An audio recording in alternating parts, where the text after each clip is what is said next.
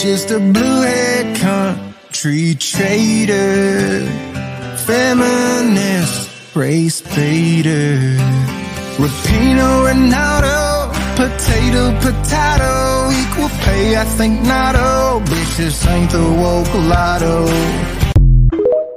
Liberal at a football game. Love that we're checking for guns. Can we also check for COVID? Are the better teams ever forced to give points to the bad teams?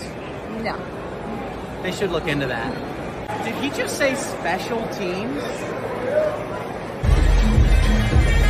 Finally, some women. Did you see how big those suites are? They could definitely house refugees. Why don't you house them? No. This is such a violent sport. It really reinforces toxic masculinity. Soldier Field. Chinese authorities have changed the ending of a Bible story. The story claims Jesus is a sinner and even that he killed a woman. This as China is expected to renew a deal with the Vatican. NTD's Juliet Saw. Even something as silly as throat size, men have on average a 40% larger throat, which sounds like it's nothing. But when you're grasping for air, that 40% larger throat makes a huge difference in athletic success, not to mention height. Um, you guys know the differences.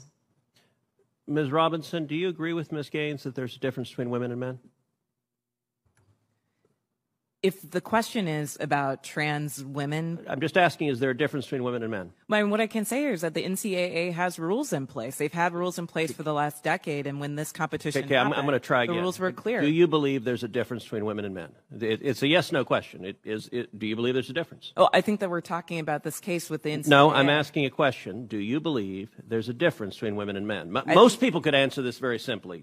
I, am curious if you're willing to do so. Oh, absolutely. I'm just putting it into the context of the that a yes? that we're having. I think that there are definitions I- I- related to is, sex. Is, that I a yes? Uh, so I'm trying to get a yes or no. I'm not trying to get get a speech. Oh, I- is I'm- there a difference between women and men? I think that there are definitions for biological sex. Okay, so you're not answering that. Let me ask you this question then. Why do women's sports exist? If you can't define a difference between women and men, why not abolish women's sports and just tell little girls to swim with little boys and see who wins?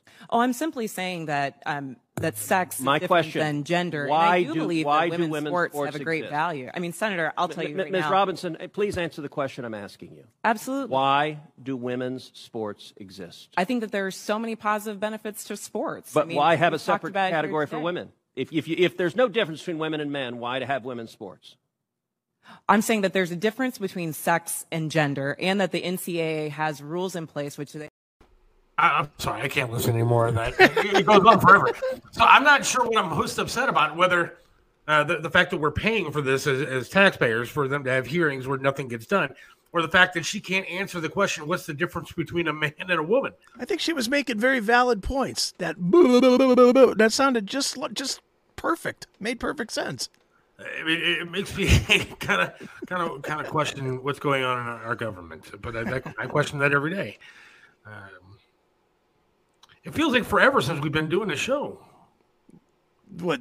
Just since we did our last show, or Yeah, like it seems like it's been a while. it has been a week. Charlie checking and look at that politically incorrect mechanic who um, obviously tuned in for one reason, one reason only. And that ain't like- us. He never. Oh, he never listens live. He's never like he never works on my car that quick ever. Like I could bring it in with a thousand dollars and say, "Here you go, fix the car," and he wouldn't do it that quick. But because one person happens to be on tonight, um, Glad he's such a fan of mine. yeah, he's a big fan. a huge fan. I, we might as well not even waste time because he's already That's right. here, and you know, so uh, the man, the myth, the legend, my friend, I think, but now my boss, kind of. Uh, Bob Frantz, how are you, my friend? You like the uh, personally? Can you hear me? Okay, I don't know how that's Yeah. coming out. Okay, it's a little bit weird in my own headset here.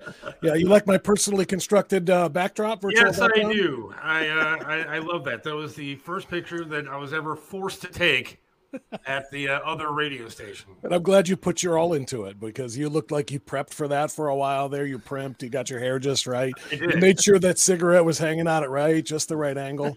You could tell that the hair hadn't been washed in approximately three months, and yeah, it, it looked good.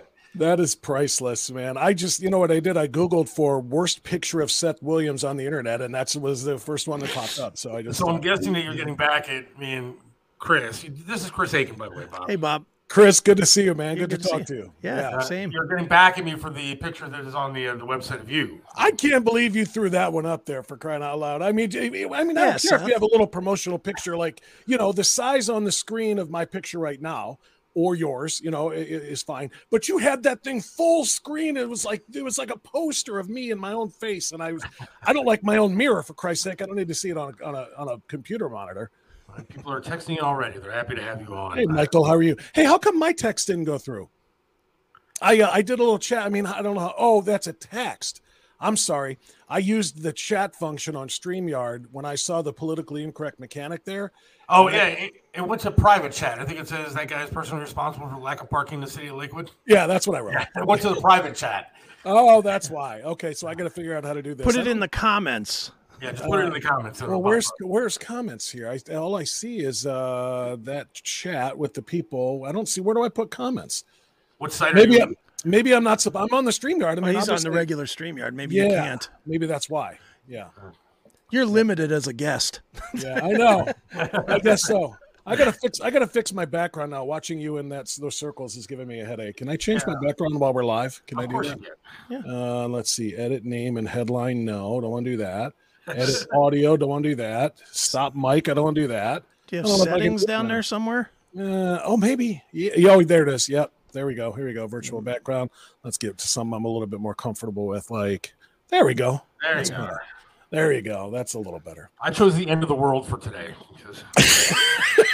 I love that, by the way. And you know what? And you know what? If that montage, that opening montage you played, Seth, if that doesn't underscore the end of the world, I don't know what does. I mean, seriously. Well, that's what you know. I, mean, I want to get into a lot of different things with you, but Yeah. one of the things that you know I've been talking about for the past couple of weeks, especially since you know issue one and everything, is that I, I truly believe, and you saw the post on Facebook, that we are headed in a direction of something big happening, and I, I think it's bigger than just a, an election or a rigged election or whatever. I think there's something big that's going to happen in this country because we're at a tipping point. I believe. Yeah. And I don't know what you think, but I think that we are at a tipping point where literally somebody hates you when you're in the car next to them. And, and we can't live like that. We can't go on like that. The Roman Empire fell. Eventually, this is going to fall. Well, you know, I mean, I I talk about this on a fairly regular basis, as you know, since you joined us. And by the way, it is so freaking awesome that you came across town uh, and, and came over to Salem. I, I'm not, I'm not kidding you, Seth. You are such an asset. You are obviously an asset to the other station for so many years. I loved working with you when when we were both there. But I've been coming. This January is ten years that I've been at WHK now. That's which is crazy. Yes, it is. It is stupid, and we have done so much since that time. Um, but anyway, to to your point, um, yeah, I mean there is hatred um, because of political beliefs. There used to be, yeah, our side doesn't like your side. I disagree. You disagree. We're going to have to let's vote it out and see what happens. And you know, if it doesn't work, we're going to have to have another election to try to win the next one, and all these different things. And we'll debate the merits. And now it's just pure, unadulterated hatred. I'll give you an example. I had a guy on Twitter uh, who just one of these trolls, one of my trolls. I mean, I got a lot of people who hate me. Thankfully, I have a lot of people who love me. It's the nature of the beast when you do what I do. Yes, it is.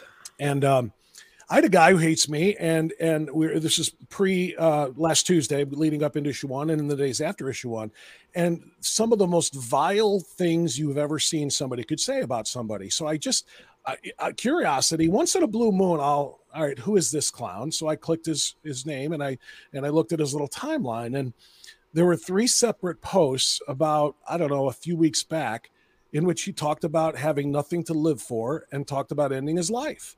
I'm not joking here at all. This isn't a bit. This isn't a clowning thing. And I, rather than respond to him with you know hatred in response, I just gave him a, dude. I uh, paraphrasing as I, I I've since blocked him as of earlier this morning because I said just glanced at your timeline. I see from your comments you're going through something something bad. I wish you a restoration of health mentally and physically, and I wish you nothing but the best of luck. Um, just super positive like that. And he responds to, There's nothing worse than fake compassion from Christian conservatives or something like that. Jesus. And then today he just threw more hate and and just vile, you know, just venomous stuff at me. And I finally even posted it. It's on my Twitter right now. And I said, you know, I I blocked out his name because I don't want to do that to him, although it's public, you know, he's up there. But I blocked out his name and I and I put the three things there that showed what his his, you know, current state of mind is. And I said I responded with kindness to this individual, like I would with anybody, despite political differences. And I said I don't block people very often, but um, this guy has earned his block. I, and I tried to reach out in the spirit of just humanity, and and that's what I got in return. So um, that's an example of what you're talking about. Um, when you say something big and something really bad is coming, when that's how you respond to somebody who is actually trying to offer an olive branch. You know, he was adamantly no on issue one. He's adamantly yes on every progressive, communist, socialist, Marxist idea you can think of. I'm clearly on the other side of that. But when you just reach out to say, bruh, looks like you're suffering a lot here. I hope you're okay with whatever your situation is. And the response I get is, yeah, there it is. And th- th- that's the stuff that, you know, he wrote. And, you know, and again, I blocked his, his, his at out and uh, his last name because I was, I'm not trying to embarrass anybody, but I wanted people to know this is what's out there. And this is, you know, it's sad that rather than in a spirit of, of humanity and him responding and saying, I appreciate that, man. I still think you're dead wrong, but thank you. He gave me some hatred that I just didn't want to see anymore. So I blocked it. Um, and, uh, and, and that's evident. Uh, uh that's evidence of what you're talking about, Seth.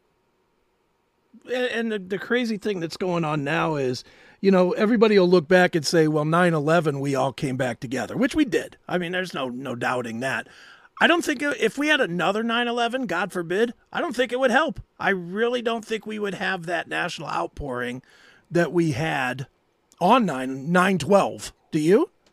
No, not not at all. I really don't. I mean, um, first of all, that was very very short lived, and I think a mm-hmm. lot of that was fake anyway.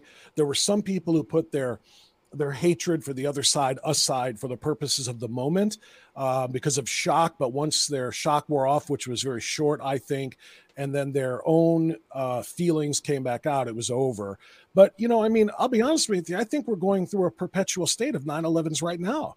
Uh, and, I, and I really mean that. There are so many lives being destroyed every single day, whether it be in the abortion issue, whether it be in little kids having their lives uh, permanently altered because they're just by the thousands getting on cross hormones and puberty blockers and and all of these other things. There's so many terrible things that are happening right now. It's almost like a, you know, just a shit ton of 9/11s uh, where where lives are being destroyed. And rather than people coming together and saying we got to figure out what's going on here, people are like, you know, f you. I hope you die. Yeah. Um, and uh, so yeah, I agree with you. I don't know I, I, don't know if a Russian invasion or a Chinese invasion would bring everybody together right now because they'd be fighting about whether or not we should try to learn to understand the Chinese just a little bit more rather than than battling for our lives. And this is crazy. No, no, I agree. Seth, are you frozen? I think he is.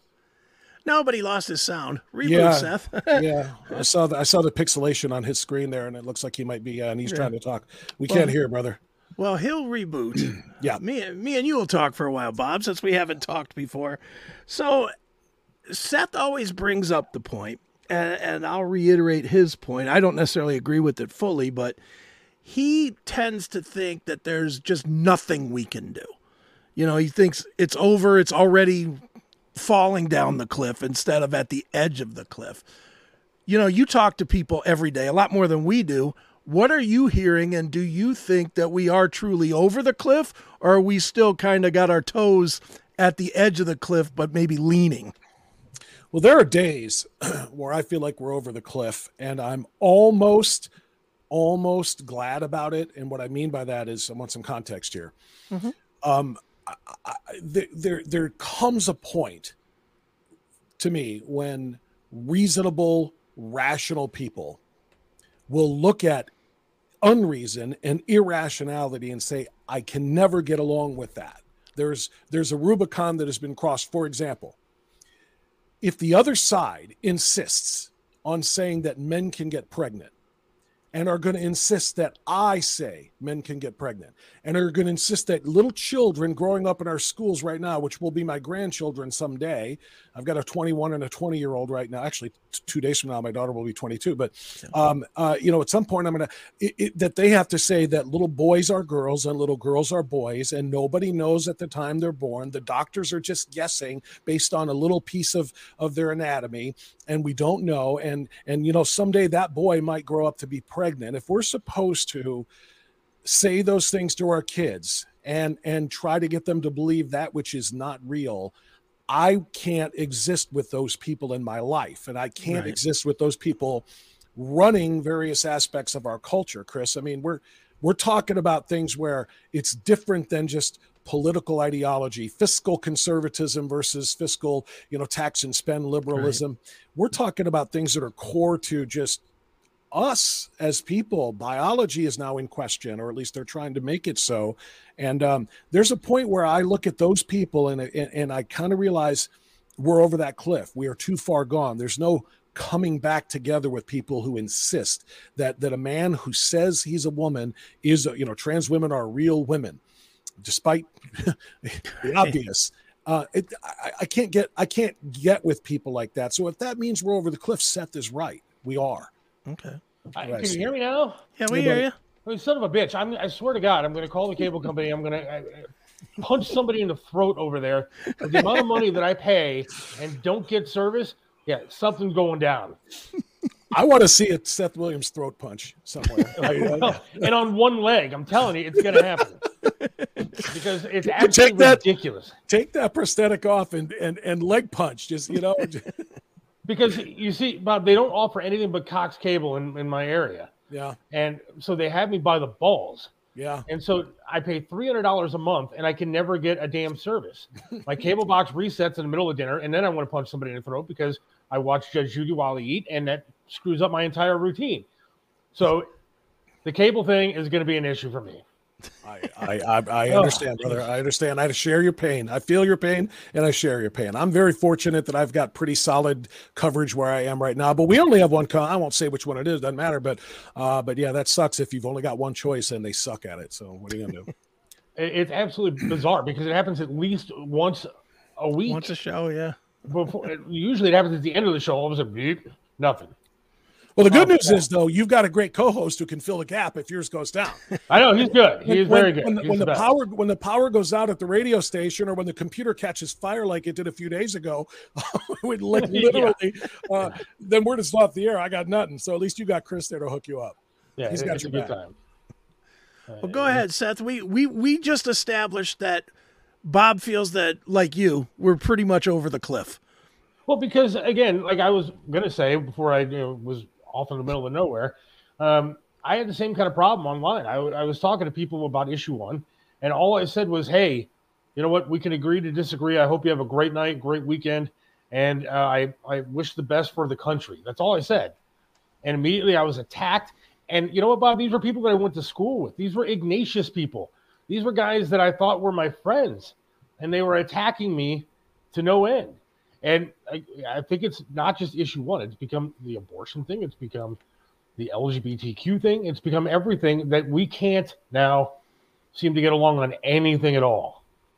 Yeah, I mean, you know, just just to talk about the abortion thing because of what's coming up in November, November 7th, you know, um, it's hard to believe that as little as I don't know, two, three, four years ago, maybe a little more, I don't know, but even the left said you know, safe, legal, and rare. That's what we wanted to be. Obama said that. Uh, uh, Bill Clinton said that. Hillary Clinton said that. We want pro choice for women, which I don't like because I believe, you know, the opposite of life. I've said this many times. If you look it up, the opposite of life in any thesaurus, when you look for synonyms and antonyms, antonyms, for those who don't remember school, means uh, opposites. The opposite of life is not choice, the opposite of life is death. So you're either pro life or you're pro death. But the pro death side even said, you know, let's make that rare. Like, let's make that very rare. Let's make sure it's done safely and so forth. And now it's screw safe, legal, and rare anytime, on demand, at any stage of the entire pregnancy, all the way up to the moment of birth. If that woman says, I don't want it anymore, that doctor's got to carve it up.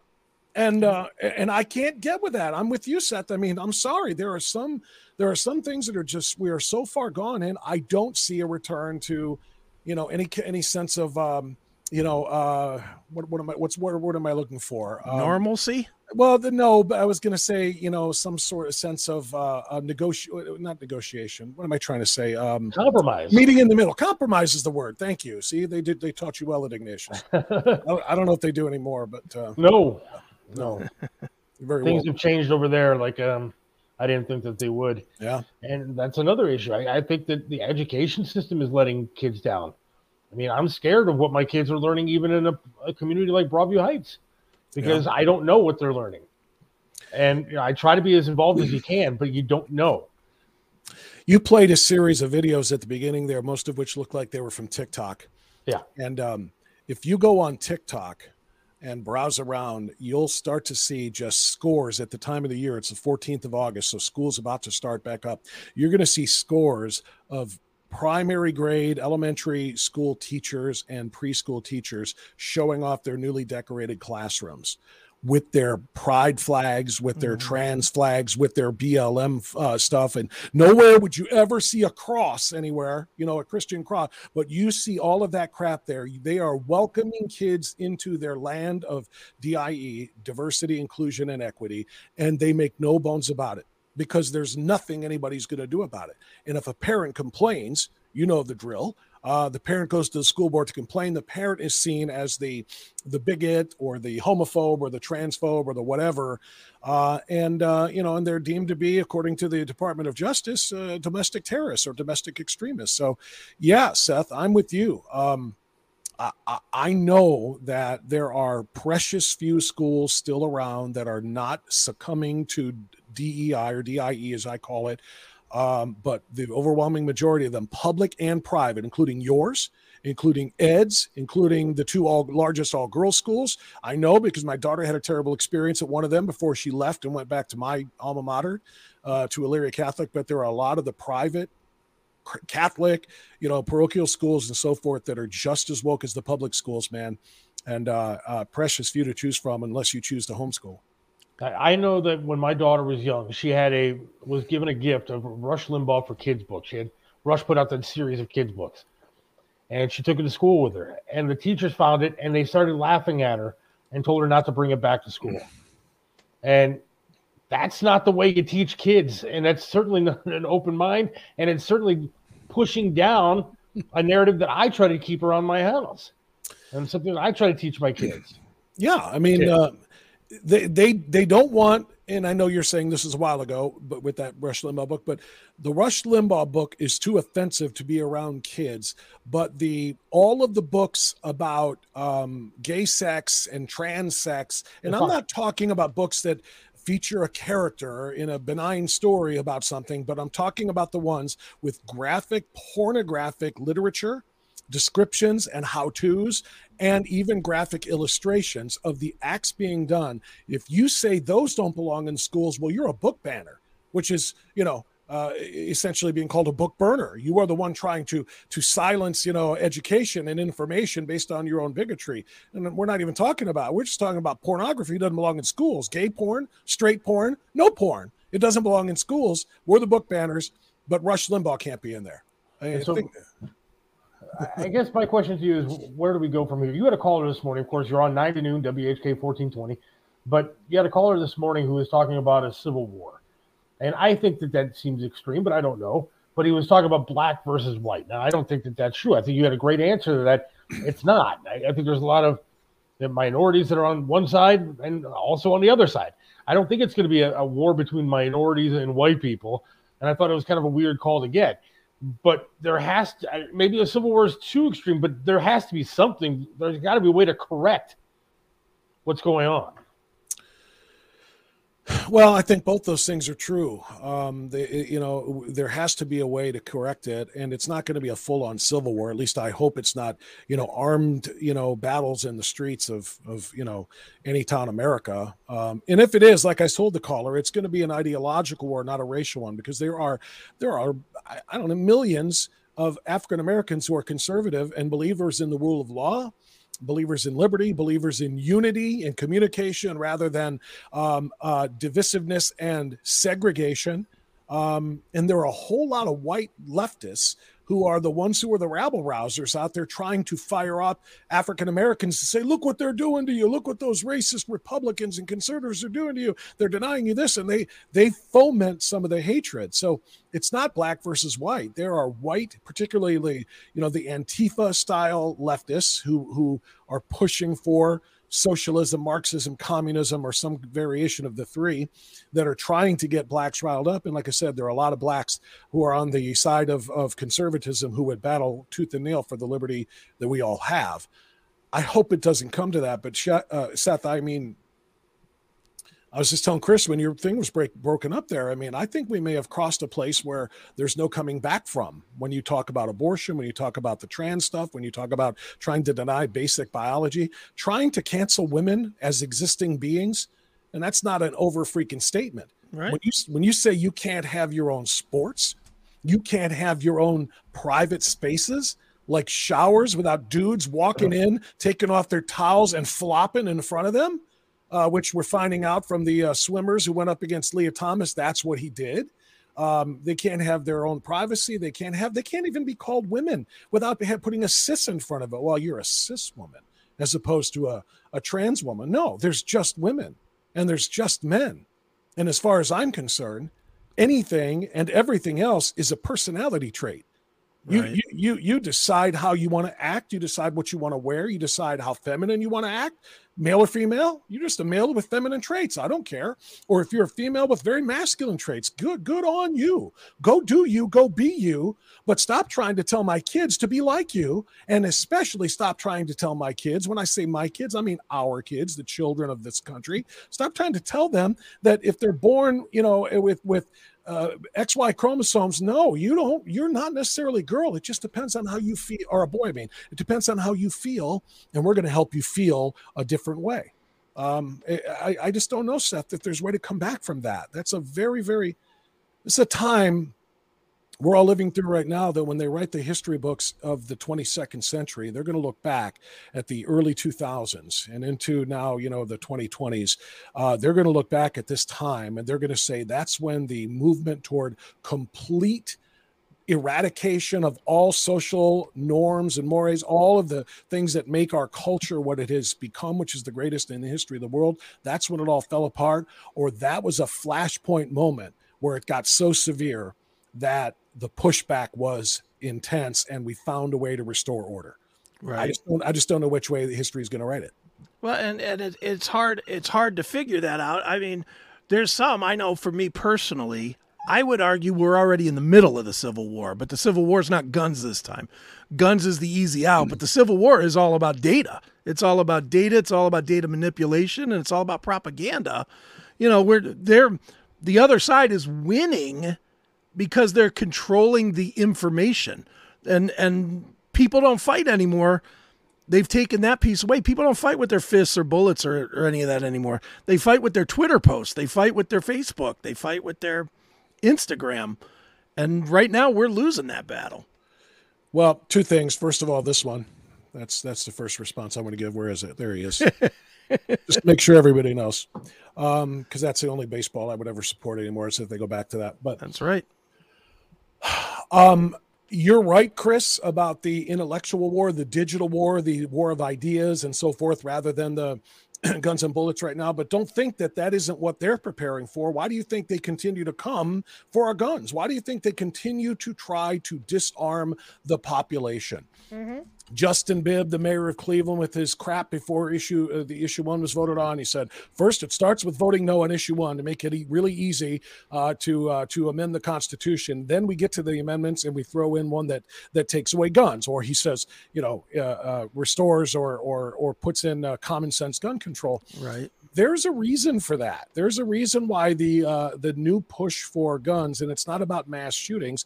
It's about when the quote unquote civil war happens and when the the people have had enough and when their first amendment rights are taken away which is very very quickly happening um Sure. the people who want to fight for them are going to need their second amendment rights to do it and that's why they're going to have to limit those and try to remove as much of the those uh, obstacles as they can. So, you know, it might not be a battle of you know guns and bullets and you know war in the streets yet, but they're preparing for the eventuality that it might by making sure that the people are disarmed to the extent that they can.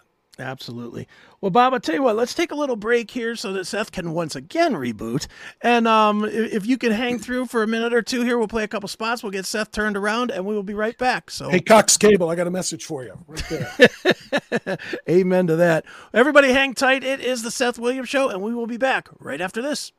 Hey, it's Seth. And I appreciate you watching today. And you can make a difference. For just $4.99 a month you can help save someone's life today. It really does count. Every dollar matters. And you can change someone's life.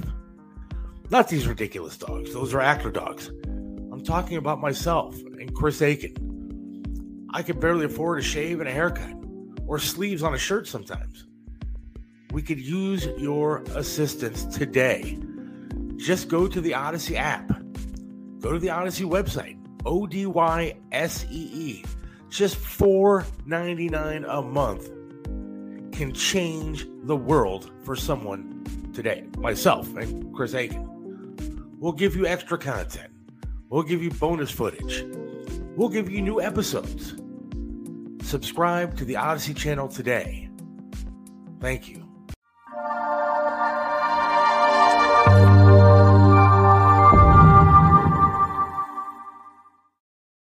Everybody, it's Don Dokken. When I'm feeling nostalgic, I always go to Pinball PA. You gotta go check it out, it's a lot of fun.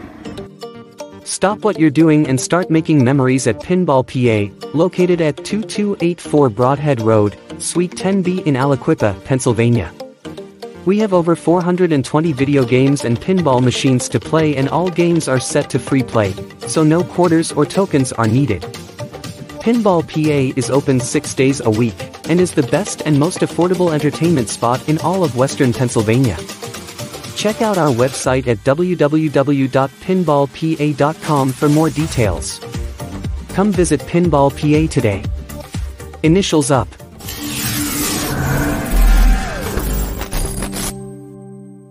Aaron Tees and Signs has become your complete one-stop sign shop. Call Jimmy at 216 299 9344. Their friendly and professional staff can and will help you build your company brand and identity from start to finish. One stop means you get a complete package from one location. Custom logo design, vehicle graphics, banners, t-shirts, storefront marquees, and so much more. Aaron Tees and Signs, 4883 Turney Road. Call us at 216-299-9344. Oh, Seth's not in. Here he is. There. Right back here on the Seth Williams show, kind of. Not today, maybe. I don't You're here now. Today. and see, Bob, you, you caught us on a day where, like I said, I wasn't going to swear because usually on the show we can swear and do whatever we want to do. And I said, no, I'm going to be respectful toward Bob, and I'm going to not swear. And now I'm, I want to swear like I've never sweared before on a show. when have you ever known me to be respectful? you were always respectful. I already dropped an S bomb on here uh, earlier on. I said I said something I couldn't say on the radio side. Believe me, I like the freedom that the internet offers sometimes too. So don't worry about it. What do you think? And I want to ask you about the radio business too, because what do you think about radio business these days? I mean, no, I know that we're in it, and so I don't want to talk bad about it because I think where we work is fantastic. But I think what's going on with radio is is is somewhat bad. I, I've seen stations around town that I used to love turn to crap. I've seen management and, and big corporations take over and destroy what used to be good content. Right? And, and then I've also seen the, the, stuff about the left trying to stop talk radio from going on AM talk radio and pushing yeah. it out of cars and everything else. Yeah. Uh, I mean, is that a concerted effort? Oh, I think it is, but I think that's over. I think they lost. The pushback on that was really, really strong, and it was really, really fast. So um, I think that the AM radio thing. I think the couple of the car. I think it was even Ford. Um, talked about not having them in their you know their newer models starting in 2025 you know am radios but they that got such a pushback that they retracted that quickly and said of course they'll be in there. If for no no other reason than emergency uh, broadcasts that are made of course always go out over am radio in the event of you know what, whatever cat- catastrophe calamity. But um bigger picture yeah i mean um talk radio is under attack from leftist corporate America, which it already it always has been. But um, you know what we have become, and you know what Rush started, and what so many have have picked up and run with the, the tremendous you know national hosts and a lot of great local hosts too. But they started to give a voice to the voiceless the people who were forced to watch ABC News Tonight, NBC, you know, CBS, and then of course the leftist cable channels, CNN, MSNBC, and you know, Fox came around 25 years ago and gave that side of it, of course, the opportunity for people to hear things you couldn't hear on one-sided broadcasts. Um, and so what we've become is the last bastion, I think. I mean, and when I say I'm being specific to conservative radio right now, not just the state of radio but I think of the state of radio overall has also dropped. Quality has dropped immensely. They've cut out major talent in order to get more room for more commercials and more, uh, you know, more nonsense rather than good, you know, communication. But as far as conservative radio, we're we're more valuable now than ever, and that makes us more of a target than ever that's why the left when they go on their cancellation you know rushes you know they'll say we got to cancel they won't come and say cancel you know uh, the Dennis Prager show, they'll go to the sponsors, take a look at the sponsor list, and say cancel this one, this one, and this one, and this one. But what they don't count on is that those sponsors know what they're doing. They know what audience they are feeding and that they are reaching, and it matters more to them to reach that audience than to bow down to the uh, the cancel culture that are trying to just cut ratings, you know, a, a little bit, um, thinking that it'll make them run. I mean, there's an old saying you remember from Michael Jordan back at the height of his popularity when people were saying, My God, Michael, you're the most famous athlete in the world. Why are you not more active in political issues and social causes, advancing the, you know, the black agenda in America and so forth? And his response was, Republicans buy sneakers too. Right. In other words, I don't want to alienate half of the buying public that could buy my Air Jordans that would lead to my multi billion dollar empire that he has right now today. Well, he was right. I don't give a shit. There, here you go, Seth. Uh, I don't. I don't give a crap that Democrats buy radio too and buy products too. I'm not going to cater to them to make an extra dollar or to increase a couple of rating points. I'm not going to say things that I know are not true. I'm not going to give voice to it. And I'll give. Hey, let me rephrase that. I'll give voice to it if they got the guts enough to come on with me to call me. I mean, I try to call Democratic politicians, elected officials, and so forth, and invite them on to debate, discuss, and they run every time.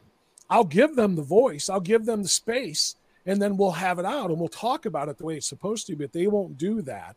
And I'm not going to get on here and say, you know, maybe let's explore. Maybe there's a reason why we should let little boys think that they might be girls. I'm not going to do it. I know who my audience is. I know what I'm trying to accomplish. I know whatever little I have to offer to the culture war that is going on that I think is going to define the existence of this country. Whatever little bit I have to offer, I owe it to offer.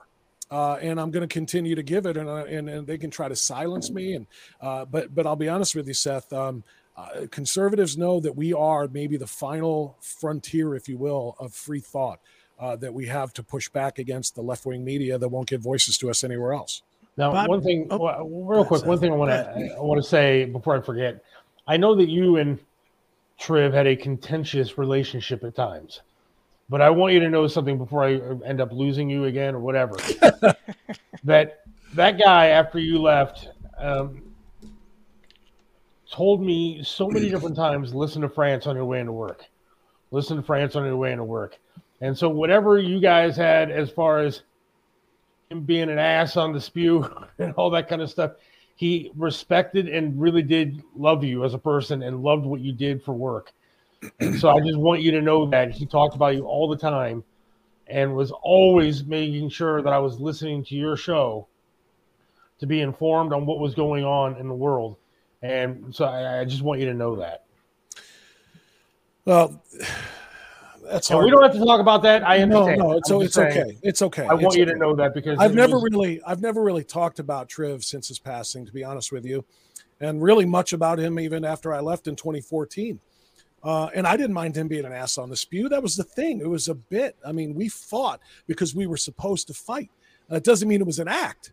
I think he believed everything he said, and I believed everything I said. But I didn't mind the contentiousness of it. That's how it was.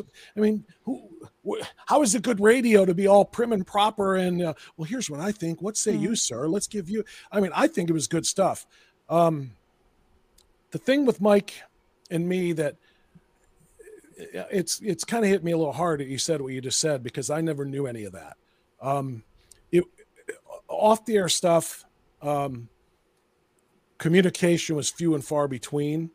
Um, after I got let go by by 1100 and one of the many many purges that cost a lot of good people their spots there. You found that out yourself later, obviously. Oh yeah. Um, I heard from everyone in that building uh, with good wishes and what can I do for you? Uh, what what can we do to help and so forth. I heard from everyone in that building except one, And and and that's uh, that's something that stuck with me. Um, I, again, I didn't talk about it. I've I've never talked about it on the on the air, on anywhere, radio or otherwise, or or online like this. Um, and and I didn't hold it against him. I maybe he didn't know what to say. Um, I didn't know what I would have said either, other than "Hey, thanks, man." So you know, it was no harm, no foul. But it was one of those things where I'm like, I don't know really. I never really understood quite how he felt about me um, outside of what we would say on the air. But that just kind of hit me a little bit strange. And now that you just kind of brought it up, I didn't really, I don't really have the right words for it. It's just kind of, it was just odd. And um, when he passed away, I was like as shocked and stunned as anybody else was. And um, maybe, maybe not quite as much as anybody else was because you guys who are super close to him every day, you know, probably hit you a hell of a lot harder than somebody who wasn't as close. But, um, but I said my prayers for him, and I continue to do so for the people who love him and loved him because um, that was just a horrific, horrific loss, and uh, and I know it was a loss to the radio listeners of Cleveland too. Well, I, I certainly didn't mean to put you on the spot with something like that, but I wanted you to know that I, I understand everything that goes on in, in the building, and I understand things that are said and things that are done. And sometimes it's a really shitty business. It's a, it's a Yeah, it cutthroat. people talk about you all the time behind your back, and some of the people over there are just some of the worst people. They're, the, the devil works over there right now.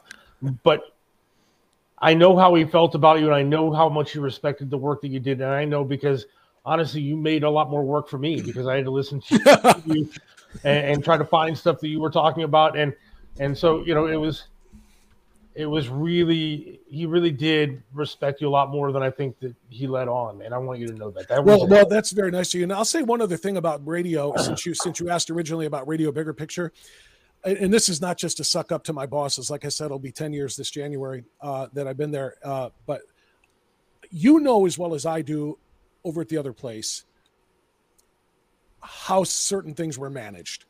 Um, we were basically told, you know, Republicans buy sneakers too. In other words, don't be so uh, um, strong in your beliefs that you're going to piss off the other side. We were told, oftentimes told, what we could talk about, what we couldn't, and if we did choose to talk about this one, you better make sure that you're giving both sides. Blah blah blah. I can tell you this in 10 years or almost 10 years, I have never once been told what topic to talk about, what side to take of it, how to present it, what whether or not I had to get somebody on the other side to present the other side. This is a Christian conservative broadcast company, Salem Media is, with Christian conservative broadcast professionals, programmers, and broadcasters. And they know, I, I mean, uh, I know rather, I have their full backing with anything and everything I choose to talk about, whether it be to the Cleveland audience or the national audiences that I'm able to reach when I do the uh, the other shows. Um, and uh, and I absolutely love that. That's what it's going to take, honestly. That kind of strength and and courage of conviction to say let these guys talk and let them reach people who need to hear what they have to say who are only getting what's in the Cleveland Plain Dealer Washington Post New York Times or any of the other crap left-wing rags that are out there. Uh, and I love that support.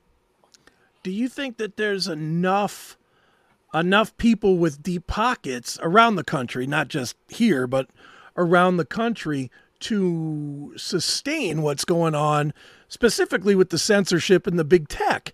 because so much of the big tech, you know, they're absorbing the pieces of the media that they want and using it. YouTube, as an example, you take YouTube, they want to spew MSNBC, they want to spew CNN, and anytime you go to YouTube, you get just blasted with their with their bits and bytes of their perception of mm-hmm. any situation that's going on today.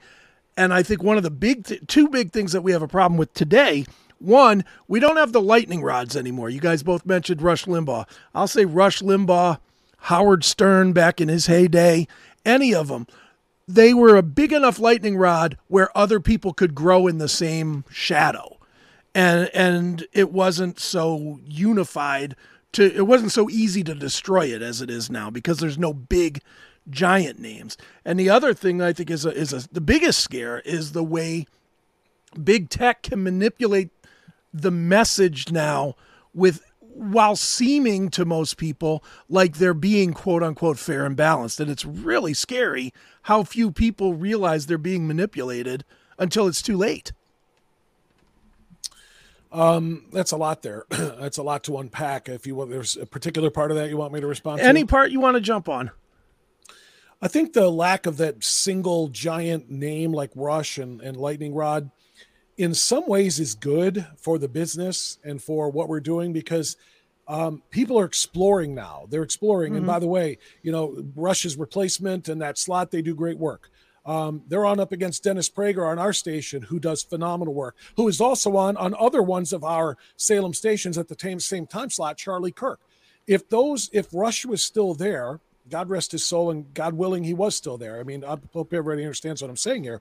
But because he's gone and because Howard Stern is a shell of what he was, right? Um, more people are exploring and getting more tremendous content from a lot more voices than they ever did before, and I think that's a really great thing. It's a great way to to deal with, I guess, let's say the absence of the big stick that is Rush, you know, and the big the big giant voice that he was. Um, and it gives guys like me an opportunity too. You know, um, uh, like I said, I, I I've done more national radio, reaching hundreds of stations and millions of listeners at a time because of my affiliation here than I ever was able to at the other place where I was. And I, I don't know that I would be able to do those things if there wasn't such a big appetite for more conservative talk radio and more new, fresh voices. Um, I mean, not that I'm fresh; I'm not 23 anymore. Uh, you know, I'm in my 50s, but I mean, in terms of new sound and new opinions and new, um, you know, uh, views on things and ways to explain things that people in other places have never heard before. So, um, as far as as far as you know, those big giant voices uh, not casting giant shadows. Like I said, I think there's a two way street. We miss those big voices, and we miss particularly Rush. But man, I, I, I'm able to hear more great thought leaders now than I ever could before. And see, that's what I love about your show, though, Bob, is that I think on a station that has a lot of good content with Charlie Kirk and Sebastian Gorka and stuff like that, you outshine everybody because not only are you local and you're live, um, but you have content that people care about. And you do speak your mind. You do tell it the way that it is, and you don't pull any punches. And I think that that's what this town needs. And I think that I mean, they got to listen to you. I mean, that's where to go now. I mean, that's you're the guy to listen to in this town, and I, I think eh, I'm happy to be a part of it. But I, am excited that that you're on, and that's what radio needs is more people like you, not Clay and Buck. Like they do all right. They're, they're, it is what it is, but they need more people, more people like you in radio. Well, First of all, I heard from accounting yesterday. I can't get you a raise, so so you can try all you want there, man. But I my hands are tied there. I can't. I just started. I'm not kissing your ass. I've known you for 20 years, so you know. I, I, I love it, but I, I think radio does need more people like you. No, no, and, and I and you know I, I appreciate that, and I take that honestly very seriously. And whether it's true or not is a matter of opinion. I mean, there are people in this town who wouldn't listen to me for five seconds if if somebody paid them to do so because they hate my point of view. Uh, and, and, even if they agree with my point of view, oh, he's too abrasive. I mean, I've got I've got one word in my Twitter bio that I that I want people to know. It's really really important, and that word is unfiltered. I don't filter things. I mean, I I, I withhold certain language, obviously, as we're talking about that we're able to get away with, you know, here on, on a podcast, but. Uh, but beyond that, there's no filter. I'm going to give you my unvarnished opinion, and what makes it i think valuable to a lot of people as i've learned over the last you know 10 years in particular is that they know my opinions are grounded in research and fact. I do my homework. I don't just sit around, you know, read the sports page for an hour and then get like you know people used to do on and that kind of and then get on the air and just talk about you know who ought to be batting second.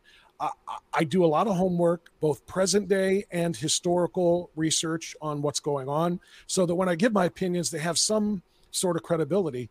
And from what I'm told by people in various, you know, appearances that I make, speeches that I give, and people who do say things like you just said, being a, you know, a, a voice for conservatism in Cleveland or Northeast Ohio, I take that responsibility seriously. I don't want people to be thinking that about me and then for me to come in half-assed, half prepared, only knowing half of the story or half of the uh, the stories that are right now in the cycle. So I do take it seriously, and it's nice of you to say that. And uh, I know you're only going to add a hell of a lot to what I'm able to bring. Honestly, I mean, I'm looking forward to it. I really Yeah. am. I hope, and I hope that I can. So, yeah, I know you will. but I, I, I mean, I didn't even know where else to go. I, I, I'm, I'm so frustrated when I listen every day to the show, and I, I listen to what's going on. I listen to the, the stuff that's happening, not even just in Ohio, but across the country. I listen to a guy who is our president.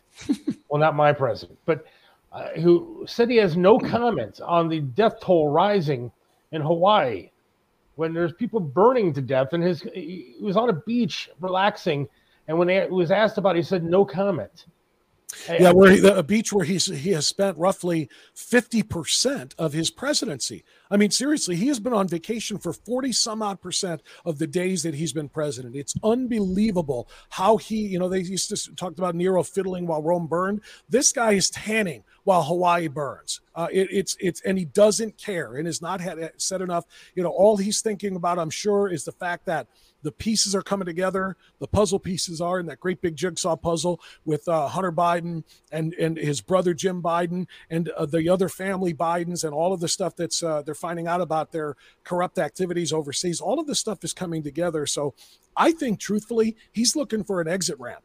I, I I don't think he wants to be president for another four years.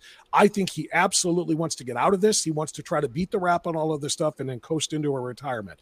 Um, and that's uh, that's you know, and I think he better think that because there's no way they can prop his weekend at Bernie's corpse up there at the podium any longer and watch it babble and then drag him from one side of the stage to the other and move his arms up and down. I mean, I'm not I'm being I'm being a little silly, obviously, but that's what it looks like. true.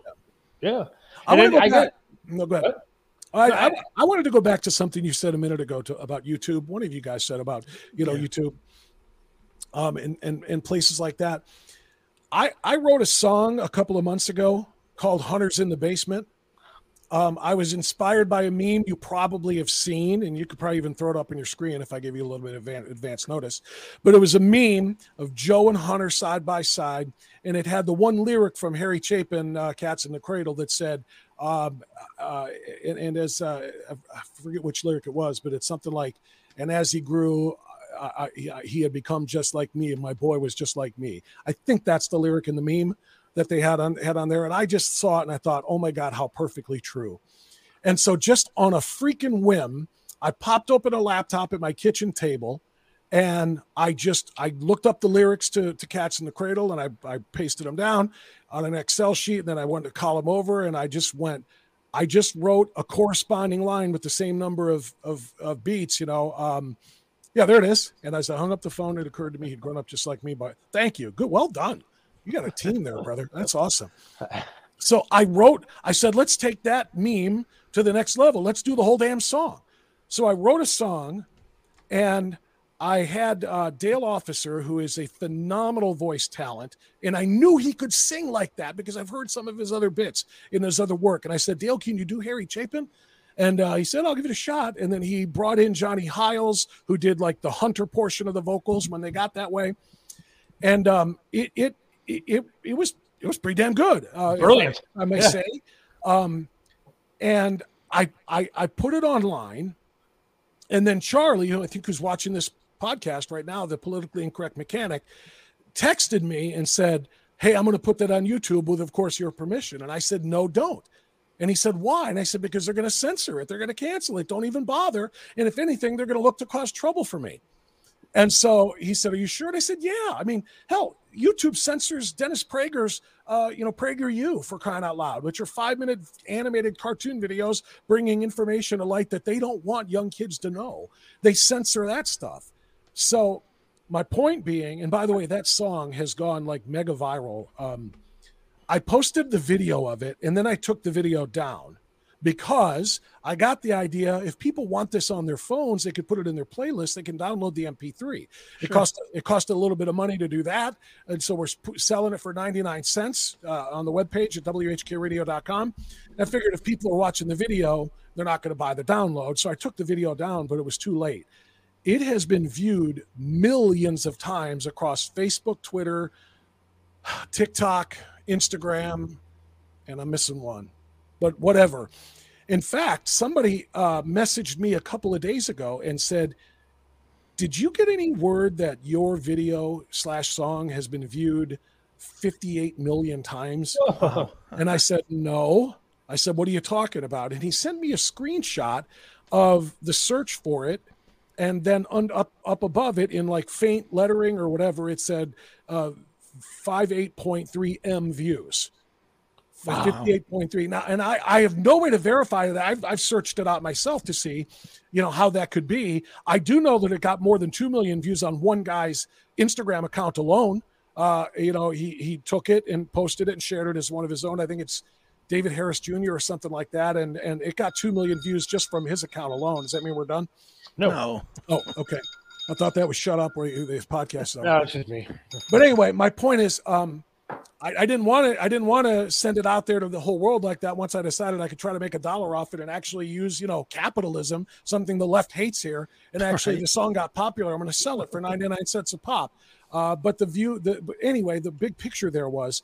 Um, it did make it onto YouTube on certain accounts, but it has also been pulled. Somebody sent me blocked, cancel, block, block, block. It has been pulled down, and every single copyright matter that could be even thought of has been cleared because I ran this through legal to make sure everything was good, that I was not, uh, you know, doing anything actionable. And the reality is they're taking it down anyway, not because of copyright violations or th- things like that, because they don't want something that makes Joe Biden and Hunter Biden look bad Mm-hmm. and it is being censored. I mean, go to TikTok. You'll find it on a few accounts. It's been viewed 7,000 times there, 10,000 times there, 3,000 times there. But then you're going to see uh, uh, uh, removed, blocked, taken down, whatever, in a ton of spaces because the censors that don't want the the American people to see anything that remotely makes the left look bad, uh, they're doing everything they can to block it. Bob, so that's just an I- example. One, the song is brilliant, so people find it and, and download it. Get for you know, pay the money, pay the money. That's, yeah, it's a buck. It- It's, it's it's worth it. 99 cents and it's at whkradio.com if you want to put it on your phone. If, what's cool about it, Seth, is I actually have Cats in the Cradle in my in my uh, play uh, playlist on my phone, and I have my song on there too. So I've just got the shuffle on, and it's you know here's Escape, uh, or you know here's Journey or something, and here's uh, Led Zeppelin or whatever. Then bang, here comes our song, and I just it's just kind of fun. And, and Well, you know it- what? it is really I it is really great. but I, an example with us when it comes to YouTube, we had a guy on who I've talked to numerous times. He's a friend. He's a pastor, and he believes that the Earth is flat, and he has literally a, a hundred notebooks filled with pages and pages and pages of NASA photos and paintings, all this different stuff that he claims to be proof of the Earth being flat. He has Bible passages. He has all kind of different things. We did a two-hour show with him. Chris's account was canceled. Yeah, six thousand Shut down. videos, six thousand videos wiped out. Boom. Wait, wait, wait, wait, wait, wait! Not just that interview canceled, your whole account. My whole oh yeah, my whole channel done. was shut down because they claimed to be misinformation. Yeah. I've gotten flagged on Spotify, on YouTube, on Facebook. Every time that I bring up, I can't even say the word vaccine for the most part without getting flagged on these channels. And God forbid I tell the truth of what happened in my own family of stuff that I saw when it came to you know the vaccine because we get flagged, we get shut down immediately. Whatever they do, they're watching. Whatever we do, they're watching. And if they don't, if it doesn't fit the agenda, they will shut it down. His entire channel with thousands of videos. Sixty five hundred videos done. Well, here's what I'll say. I didn't see the two-hour video or, or an interview about the Earth being flat, but it is misinformation. But who cares? I mean, that, It's his that's opinion. right? You're allowed to express your opinion. And if somebody hears that and says, this guy's full of crap, you know what they can do? Click and turn it off. And if they really don't like the fact that somebody said that and they want to prove them wrong, they can do a little research on their own and say, see, here's why it isn't. Uh, here's why you can fly one direction from Cleveland and fly west and somehow end up back in New York when you circle the whole damn globe because it is round. Uh, you, somebody can do that if they want to. It is nobody's responsibility, job, or in my opinion, that no one should have the right to s- shut somebody else up because they say something that they disagree with. Mm-hmm. It's This an opinion. we we give opinions are allowed to have them. Last time I checked, but I don't think that's happening in this country anymore. I think No. that's another thing that's being taken away. You talked about the whole pronoun thing in Michigan. We're going to go to jail for speech uh, sometime soon. Yeah, uh, and it, it's scary to think about. Well, you see my pronouns on the screen, don't you? yeah. um, I mean, you know, but but Seth, that's why what I said to Chris before about you know the whole you know whether it's going to be guns and bullets and stuff in the Civil War that's coming here, um, that is literally um, what we're talking about here. It's why we need the Second Amendment rights to be upheld because our First Amendment rights are under serious jeopardy. Or in serious jeopardy, and if we fight for those back, I mean, it may look. I promise you that in 1750 um, nobody in the colonies was thinking, you know, we should probably start gathering up the weapons. We might have to fight these SOBs. Um, they didn't think that, but but by the time 1776 came around, a whole bunch of very brave guys said, actually, yeah, we do. We're being starved out. We're being frozen out. Or we're being taxed to death. We can't even keep our own our, our own money. Um, we we need independence from this this this tyranny. Nobody ever thought it was going to have to happen, but then it had to happen, and it became what we now know as the Revolutionary War and the greatest cause for war in history. Um, I, I'm not a fan of war, but sometimes you go to war for a reason that is that is much bigger than uh, than, than can be solved with words. And what I mean is, in a case like that, the survival of the colonies and the expansion into the new country demanded war. Um, when Hitler went into Poland, when he started ravaging across Europe and, and, and started the extermination of Jews and other undesirables as he saw them, when when Japan, of course, hit hit us uh, in in Pearl Harbor, there was a very good reason for war. I don't want there to be war. I don't think any of us ever wants to have to go into another war again. But damn it, if we're not armed up in preparation for that, then we guarantee war. It's just that it'll be a very quick and one sided one because we'll get crushed, we'll get destroyed, whether it be by the Chinese or the Russians or our own government, as far as we know. If you aren't prepared for war and armed up for war, then you will be the victim of war and, and you will have nothing left to fight back with. So, Well, didn't Biden say, "What do you need your guns for? We have planes and bombs." yeah, that's exactly what he said. Well, if that's how if that's how you feel about it, then why do you care if we have guns? There you go. You know, Well- I mean, if you're gonna if you're gonna if you're gonna turn the Amer the full force of the American military on us with air campaigns and everything else, then why do you care if we got our own little pea shooters here? How about you just let us let us defend ourselves? And Justin Bibb's going to take him in a month, anyways, or a couple of months. Yep, that's no, his he's plan. not. No, he's not. he Well, may I- I- order it, but he ain't You know them. what? You know what? But you know what? If he does, and and and you know the the left in the state of Ohio does, it's going to be the responsibility and the fault of a lot of very very, in my view, ignorant um, and um, negligent conservatives. Because there were conservatives who refused to come out and fight for issue one, to raise that threshold to 60%, so that if everybody says it's just about abortion, it is about abortion in November. It is about so much more than that going forward. Did you see the FOP? You know how I am with with police. I mean, I've got a TV show that I do, which I want to promote if I can in a moment about uh, you know on cops and policing. And you know how I am, and I've got great friends in the FOP. I got great friends in the CPPA. The FOP endorsed no on issue one because of bargaining rights and some other things, you know, union stuff. And I and I'm looking at the FOP. I'm saying, you realize what you're going to do here? If they keep this, they have already out, you know, uh, laid out a big list of priorities to use the uh, uh, uh, the amendment process for the Ohio Constitution instead of the legislature. And one of them is they're coming for qualified immunity for cops. They want to be able to sue individual cops, not just police stations, take their houses from them, kill their families, you know, incomes and so forth if a cop makes a mistake, or even if he doesn't, but the civilian uh, review board and then a jury says that the cop made a mistake, their their life is gone. Their their livelihoods are gone. Their property is gone. And guess what happened, Seth? Two days, two days after last Tuesday, it was last Thursday, I saw the actual draft of a constitutional amendment that is being put forth to remove qualified immunity from uh, from first responders in the state of Ohio. Jeez. So there is an agenda that's coming.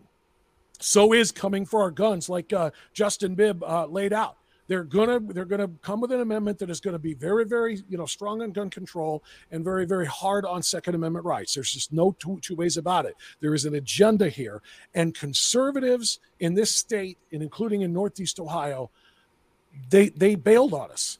You know, the Ohio Roundtable, the AP Roundtable, a very strong, good conservative organization, um, argued and fought against issue one. Uh, there are elected officials or former elected officials who are pro life who did not fight for issue one, did not say a word, did not endorse or uh, oppose. And those people are going to be responsible for a lot of the the devastation if this amendment process, weak as it is, leads to all of those different things that they have laid out on the agenda already. Do you think that that gun specifically, Second Amendment, is the hot button that would push it push it over the? I do. I think if they tried to, t- I, and I've said this on the show, I'll say it till I'm blue in the face. Bibb can say anything he wants. To come get my gun, there's the spot he's got to hit to get it. Because there's no way would I give up my gun for any reason. I don't really care what they say legally. I'm not giving it up no matter what. And I think most gun owners are the same way with that. Yeah. Do you think that that if they really made a hard turn against the Second Amendment, that that would be the lightning rod issue that starts violence in the streets? I don't think it'll start violence, but I think it will um, unify and bring together all of the gun owners and all of the Second Amendment rights people you're talking about. Yeah, but but you know, all it would do though is defeat the you know an amendment. You know if, if they put one up there like bibb was talking about that's going to restrict in any way shape or form our rights to own our guns um, it will will defeat it but it won't stop the movement. They'll continue Right. to come back with another one or they'll come back to the leg excuse me to the legislature. They'll try to do something uh, in order to do that. I don't think they'll ever stop which is why of course we wanted to you know the, the, as long as we have control of the legislature gun rights in the state of ohio are going to be are going to be respected. Right. If we lose control of the legislature, that's a different story. I don't see that happening anytime soon, which is why they want to go to the amendment process.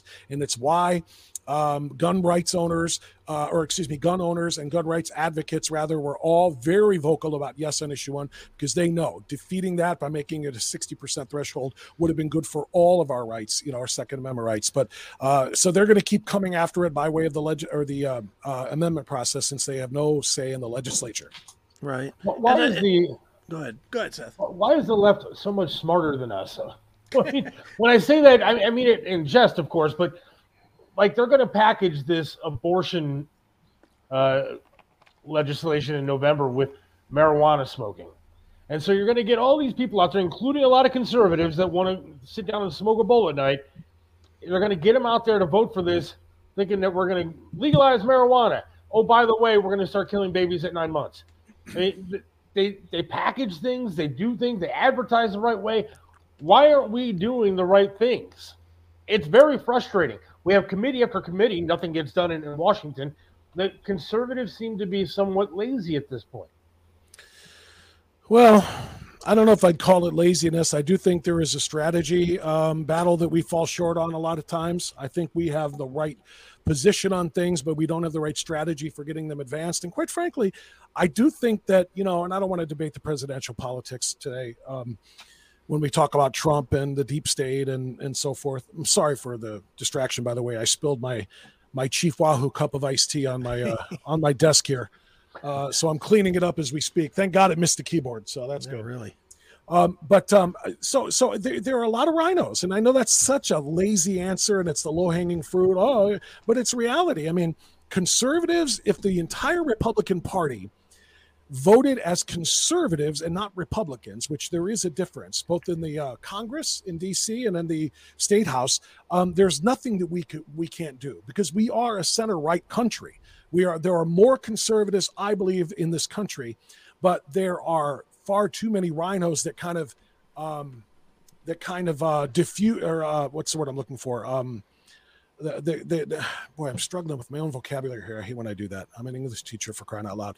But they, but they, they kind of, they kind of, uh, you know, split off and separate the, uh, the mission, uh, and and that's why we don't get more done than we should. I think the conservative appetite is there, but there are too many RINOs pretending to be one of us that when it comes time to a vote, they vote, you know, Republican instead of conservative, which Like our own governor. Yeah. like our governor. Yeah, I mean, what did he? He's a perfect example. What did he do uh, on issue one? He issued about I don't know a month before the actual vote. He issued uh, an endorsement of yes on issue one. It was like a statement that was released, like a press release or something like that, and that was it. Did he go uh, from town to town? Did he give speeches? Did he talk about the importance? Did he get out there and get the message so that Ohio centrists and and you know moderates understand why it's important to side on the yes side of this whole thing? No, he did not. He did nothing, even though he himself is a moderate, a RINO. He did nothing to go out there and advance the cause. So he's one of the ones I was talking about when I said they're the reasons why if we lose a Second Amendment battle in the legis- in the amendment process, if we lose uh, the abortion battle in November, if we lose the qualified immunity or any of those things, uh, it's guys like him who are gonna who are gonna bear the brunt of the blame. So you had your viral moment with your 58 million views on your uh, your song. I had Maybe. 14,000 of me yelling at uh, the Governor DeWine. Uh, so it's not, not really close, but I did yell at him one day about the mask issue because he was a, a dick on that. But I, I just don't like the guy. I, I, I never, I haven't liked the guy for a very long time. Well, you Uh, know what? I, you know what I don't like about him is that he's a coward. Because I had him on uh, early in the COVID uh, situation. I want to say like April of 2020. So it was like you know right after the uh, you know the two weeks to just to flatten the curve a little bit, and and, and all of the crap started to roll out. I called him out on so much of the crap that Amy Acton, his uh, health uh, uh, director, was spewing and and I did. It was on live radio on WHK. I would not let him dodge. You know, so many of these politicians they get on, they'll get asked a question by the interviewer, and they'll answer a different question, and then they'll drag that out and filibuster until the point of because most of the time, just a little inside baseball, the media schedulers for the uh, for the elected officials that we have on as guests, you know, they'll say he's got to be out by X time. You know, you can have 12 minutes with him. He's got another interview waiting. He's got a meeting, this, that. So they'll try to filibuster to the end of their time without having to answer the real questions. And so, in the course of trying to get the answers, you have to interrupt sometimes. And you know it's rude, but you don't want to be rude, but you want to get the next question in and you want to get him back on task. Well, I did that with him and I kept him. I only had him for like 14 minutes, but I kept him for like 34 because um, uh, I just would not let him off the hook. And I and I made sure he answered this and that I kept bringing him back to it. Well, guess what? That was that was April of 2020. This is August of 2023. So for over three years now, every call we make to Governor DeWine's office requesting interview, interview is not a chance. He yelled and that to me is cowardly. He yelled at me on the air and said that he didn't say what he said, but we had the clip of it. We had the clip of him talking about four to six weeks with the masks. And Oh, I remember that. I remember that. Yeah, I saw that. I saw that, and I think I re- I shared it on social. Uh, where you did, you played the clip of him. That is, I do remember that, Seth. Yes. So you took him to task, which is why he'll never come back on. Now, No. Husted, I had Husted on, I think twice during that period. He came on. I yelled at him. Why, you know, I, I challenged him aggressively Right. on these policies once, and he was at least gutsy enough to come back on a second time, but not since then. But guess what? He's going to be running for governor. It's already been virtually announced. Uh, watch and see how quickly he comes back. Watch how quickly. oh, he- absolutely. yeah, and he'll put all that stuff from COVID behind him and so on and so forth. But but yeah, I I just can't stand Republicans who are too cowardly to lead. You know, and uh, you know they're they're you know they're supposed to be conservatives. They're elected overwhelmingly by conservatives, but is there is there um, loyalty to the conservative voters? Nope. It's to it's to the Republican establishment donors. Well, Bob, I can't thank you enough for coming on today. And I we kept you so long. I, I- I feel bad because I know you have a family and stuff that take care Yeah, of. my, my wife I think has texted me 14 times in the last 30 minutes. Are you almost done? Are you almost Sorry, done? I apologize. But no, but know, let me let me take two more minutes just Yeah, to promote please. something if I can. Um, Please. uh, for, I've I've hosted two seasons now of a streaming television show on the TruBlu network, TruBlu Factual Streaming, um, which, by the way, enormous news. TruBlu is about to become a fast channel, which fast is free ad supported television. It's going to be on Roku. It's going to be on, uh, I think, Peacock and and, and Pluto and, and and a few other ones. It's going to be enormous. Anyway, Uh, we have Chris. Remember Chris Hansen taking down predators on NBC for for years. Well, he now does that for us. He does that on TruBlu. It's called Takedown with Chris Hansen. He's busting would be child molesters and predators left and right. It's hugely popular. I host a show on uh, TruBlu, or I have been called uh, TruBlu Today, in which we talk about policing, criminal activity, the criminal justice system. It's very informative and it's very good. It's also over now after two seasons because starting in October, when the Fast Channel launches, and I just want people to be on the lookout for for for uh, TruBlu, and it's no ease. It's T R U B L U. TruBlu, no ease on the end of True or Blue. Be on the lookout because I'm going to be starting a new interview program called Deeper Dive with Bob Frantz. And it's going to be long form interviews, kind of like what we've just done with newsmakers, with entertainers, with athletes, with politicians, with just about everybody. Um, and it's something we're very, it's going to be, like I said, long form, 90 minute interview, maybe two hour interviews covering so much of like what we just did, a lot of different things. So if you've got, uh, uh, if you would, like I said, just kind of keep your eyes open. Come October, I'll be announcing more of it for TruBlu on uh, on any one of your streaming services. Um, so this will be free. Right now, TruBlu is four ninety nine a month to get the shows that I was just talking about. But uh, come October, it'll be on a fast channel. It'll be a fast channel, and you'll be able to watch it for free. It'll have ads, and um, and it's a show called Deeper Dive with Bob Frantz. So write it down, jot it down on a notebook, save it in your phone, or write it on the inside uh, of your under, uh, under of your underwear band. Uh, but make sure make sure you can find it somewhere in October so you remember to look for it. That's all I got. That, that's awesome. And of course, AM fourteen twenty, nine to noon, Monday through Friday. Oh, that. uh, I'm excited to be uh, be uh, working with you. So and, We're, and we're so glad to have you, man. We're so glad to have. Now you work with me, brother. You're a huge. You're going to be a huge part going forward of what we do. I have no doubt. You were a huge part of radio on that other station for so long, and we're going to take advantage of your talents. Be ready to be worked like a ready mule, though, because uh, because we're we're gonna we're gonna take advantage of what you offer, man. Okay, we're not. I Gonna, I'm more than ready, my friend. I'm more than ready. Well, thanks. For Thank you for coming on today, man. And I uh, I will not talk to you tomorrow, but I will talk to you on Wednesday, I guess. Well, it looks good. I look forward to that. Chris, good talking to you, brother. I Yeah, nice to appreciate talk to you, man. I'd love to have you guys. Uh, we'll do this again sometime. Absolutely. All right. Thanks, guys. Bob. You got it. All right. Talk to you later. Thanks. Man, that, that was good. That was entertaining, man. And I'll tell you what, the reaction from the uh, audience has been fantastic. Yeah, absolutely. Yeah, that was fun. That was a lot I, of fun. am glad that I only uh, crapped out twice. well, one one and a half because we took a break, so it wasn't really twice. It was like one and a half. So technically, I wasn't missing anything except for the one time. I'm just glad that I was able to just go, okay, well, let's move forward. You know, just keep on going instead of being like, uh, you know. Well, I'll tell you what. if it goes out again, I'm just ending the show for the night. So I'm just beyond pissed, and I think that was fun, anyways. That was. Um, and then Tony Masasha is calling me like in the middle of the show. We have a restaurant reporter that doesn't know when we're actually on doing a show. He said he was going to be at the feast, you know, the Little Italy thing, Yeah. and going to send us videos. Yeah. By the way, I'm not cutting up the show. I'm going to just post the entire damn thing because it would take me eight years. With the internet connection that I have, I'll be downloading Bob Frantz's interview until next Monday when we do the show again. right. So the entire show will be posted at some point tonight. All right, that's good. And you know what happened? Also, my mouse died in the middle of talking, so then I couldn't do anything with that. That's so I have a mouse plugged in. I told my entire family to get off the internet. Well, it seems to work now. Now your internet's great. Oh yeah, now we're good. I can talk. I can do three more shows now. It'll be fine. it's funny. but yeah, Bob was fantastic, man. That was fun. Yeah, that was good. Uh, I appreciate him taking all that time. I didn't mean to keep him that long. I mean, that's not what I intended.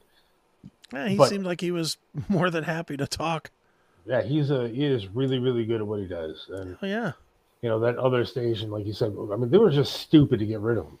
I mean, they Mhm. do this stupid crap where they get rid of talent. I mean, what the hell are you thinking? I know the one guy over there right now wanted to get rid of Triv. He just couldn't do it because of money. Right.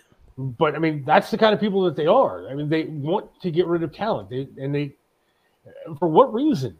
You- You're going to get rid of a guy like Bob Frantz and put somebody in there who, who doesn't know what day it is. Dude, that is the underwear is, is my underwear is older than the they put in to replace Bob Frantz. Dude, but that's the history of Clear Channel. Clear Channel's been doing that as long as me and you were at Clear Channel.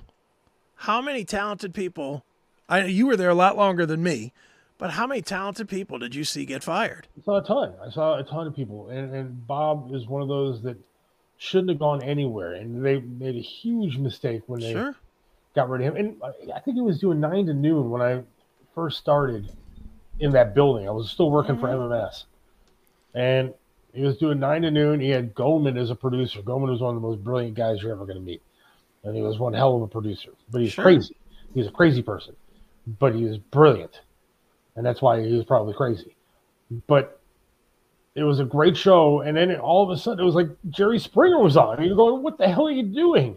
Right. And they, they put Bob at night, and Bob did great at night. But then with all the Indians and Cavs and stupid, Yeah, he's bullshit. on once a week. right? I mean, you're putting a guy with that kind of talent in in a situation where you're having baseball games, 162 of them, Yeah, and then Cavs games, 81 of them. When's the guy on? yeah. Like and that said, guy once, twice a has too most. much. He has got too much talent to do post game uh, crap for, for for sporting events. Mhm. And so I'm glad that he found a good place to go, and I'm really happy to be a part of it. To. Absolutely. And I mean, dude, it, it's it's always been that way, though. I, I know the other piece that I have always hated about Clear Channel specifically, but I, I'll be honest, I'll say CBS as well because they fired me too. Same sort of deal. The loyalty level is absolutely none. You know, when when we got when I was doing the metal show and we got fired from MMS, the reason we got fired was because they fired Matt, who was the web guy and they were going to some corporate website thing. So Matt's position got eliminated. It wasn't because he was doing a bad job or anything. It was just they eliminated his position to go with the whoever the corporate clear channel or at the yeah clear channel person was that was doing all the remember when they had that big shift from everybody having their own website to then it became clear channel slash wmms or clear channel slash wmji or remember that Yeah, oh, the- uh, well, Matt Matt was the victim of that. They fire Matt, then they reach out to me and say, "Well, would you want to still do your show but without him?" and I was like, "He brought me into this. Right. You know, he brought me into this. You guys fucked him, and I'm. I was trying to go the whole show, Uh, you know, but but um, you know, they literally asked me to betray my friend that brought me into commercial radio in Cleveland." Yes. and, and it, it was There was no loyalty at all. None at all. None. No, they didn't Um, even look at me like that. Might have been wrong. It's Hey, crazy. Bob, is Bob's show recorded for podcast? Can't listen at 9 a.m.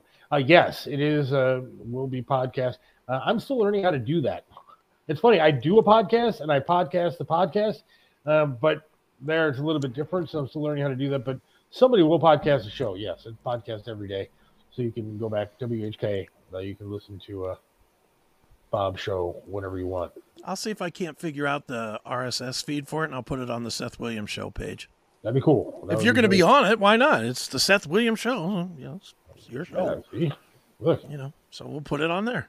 But yeah, right. There's zero loyalty, and I, look, and I'm not even complaining so much about them because, you know, when it comes to money, I realize that you know they don't want to pay, and, and that's that's one thing, I, I guess. But you, at what point? At what point do you say, "All right, we're just stupid"? Because if you pay a little bit more, it pays off in the long run. Yeah. So you may have to pay a little bit more for talent, but it pays off in the long run with commercials, with with sponsors, Yeah. with everything else. It pays off. I mean, Triv got paid a lot of money. Why? Because he brought in a ton of money. The same thing goes with people like Bob Frantz. He's good at what he does, so he will bring in money to you. So you pay him, pay the man. Right. You pay the guys on the Guardians or whatever you want to call them, because if they hit home runs, they bring people to the stands. You're making money off them, so you Yeah. pay them what they're what they deserve. Mm-hmm. But, radio is a. I'll, I'll tell you where where this all falls apart, though, dude. And you may disagree, you may not. The problem with radio is there's too many guys that are willing to do it for no money. Well, that's just it. That's the you know. There's not enough guys that'll sit that'll stand up and say, you know what, I'm not doing it for fifty bucks a shift. You know, there there's way too and and you've known a million. You you did twenty years, 25. right? 25 years, yeah. 24 years. you saw 500 guys that were willing to take $50 a shift just to say, just so that they could put on their MySpace or Facebook page that they're a DJ at WMMS or WTAM. Without a doubt. I mean, look, I, at this point in my life, I wish I was making a lot more money than I am. Yeah. I'm doing it because I love what I do. And I'm Mhm. hoping that it goes further and I can continue to progress at this station and, and make more money.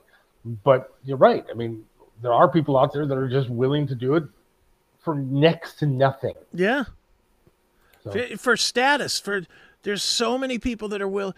The ones that always get me are the guys that they get hired in and they do like, and I know we're pulling the curtain back probably more than we're supposed to, but the the people that that come in and they they'll like voice track two weeks worth of stuff Oh, in like an eight hour day, and they'll literally take hundred and fifty dollars to voice track two weeks worth of, sh- of programming for eight stations for a hundred and fifty dollars. It's like, come on, you know, pay these guys what they're worth. Make make them a personality so that people people can't wait to turn it on. You know, Bob doing his show on on WHK. I guarantee you, I, I have no idea of ratings uh, because I I'm out of that world kind of. But I'm gonna let's just say Bob has a hundred thousand listeners because I made it's probably more, but let's say he has a hundred thousand listeners that listen to him every day from nine to noon. Probably half or more are gonna be waiting to hear him. Oh, yes. They're not just tuning in because it's what's on the radio. They're tuning in to hear him. And for some reason, programmers never see that. Program radio programmers always just seem to think, well, we'll just stick another body in there. And it's like you learn real fast, and you know this as as somebody that did this work. When you put on a best of, you get no listeners. Oh, yeah. None. And it's like, well, wait a minute, still the same programming. It's just, it's still the same guy, even. But the minute you say, hey, it's the best of Mike Trivisano, off.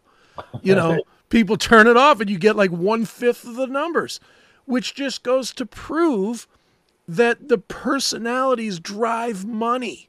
Yes. Without a doubt. No doubt. No doubt at all. Uh, we got to take a break. We haven't taken one of them forever. So, um, thanks to Bob again for coming on. I, I you said thank you for having. I I can't thank Bob enough for coming Yeah, on. no this show. kidding. That was great. So we'll take a quick break and uh, we'll be back in just a couple and talk about what's coming up on Wednesday. All right, cool. Hang on. It is time to save America and stop funding woke corporations. Shop with merchants that share your values today. Get all the great products you buy online anyway from Mammoth Nation. Visit the online store today at us.cmspn.com and save money while helping to fend off enemies of our way of life. We can't expect change until we make changes ourselves. Shop Mammoth Nation today. Are you looking for a way to support The Seth Williams Show? Get your Seth Williams Show merchandise today. From coffee mugs to clothing and everything in between, our high quality merch is the perfect way for you to not only support the show, but show everyone what is the greatest show going today. Just go to shop.thesethwilliamsshow.com now, shop around, and buy some great merchandise from The Seth Williams Show. Shop today. What separates Triv's restaurant in Strongsville from everybody else? Some restaurants you go to to eat the same thing over and over and over. But then there are restaurants like Triv's where you want to go there every single time and eat something different until you have eaten every single item on the menu. Why? Because the food's delicious and it has been for almost a quarter of a century. Trivs has amazing food, outstanding service, and an opportunity for you to have private dining, special events, and intimate occasions. You can enjoy a memorable fine dining experience in your own dedicated, intimate space. Visit Trivs in the heart of Strongsville. Call now for reservations 440 238 8830. Trivs in Strongsville. Joe Burdick custom flags are amazing. Each flag is handcrafted to reflect the imperfect perfection, making each piece of patriotic wall art unique. This is a local small business, veteran owned and proud. Joe Burdick creates symbolic artwork that is built to last. Display your spirit, pride, and patriotism by calling 440 305 2065 and let Joe's flag serve you. 440 305 2065. Joe Burdick Flags. Let me introduce you to Charlie's Auto Repair. Any car, any truck, any problem, Charlie's does it right. You know how it is. The check your engine light comes on, you put air in the tires, and the light is still on. 216 470 0170. That's Charlie's Auto Repair, 13728 Madison in Lakewood. Charlie can do it all from small engine repair to fleet maintenance and system diagnostics. 216 470 0170. Charlie's Auto Repair. Let Charlie make your car great once again.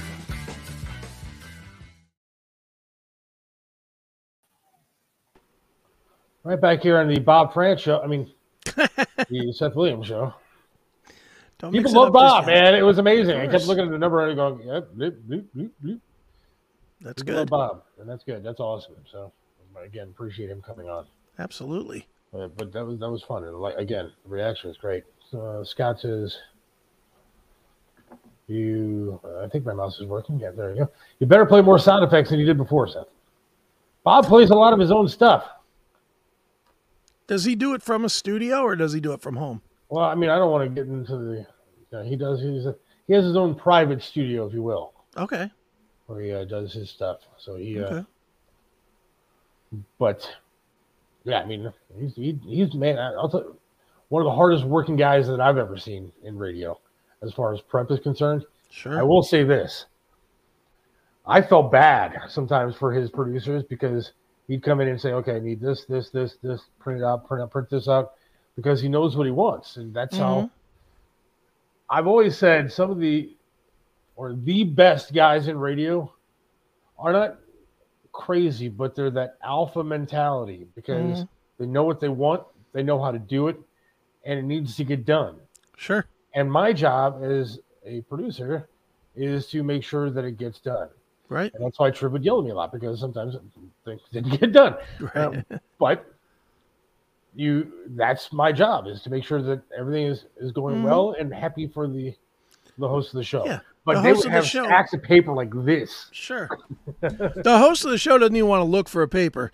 He just wants to be able to go, ah, here it is. You know, you know, it, it just needs to be in front of him. No matter you have to almost be a mind reader to be to be a great producer, you have to be a mind reader as much as you have to be organized. Yeah, because you have to know where he's going. I finally got my shit together when it came to the last show when I realized what am, what am I doing?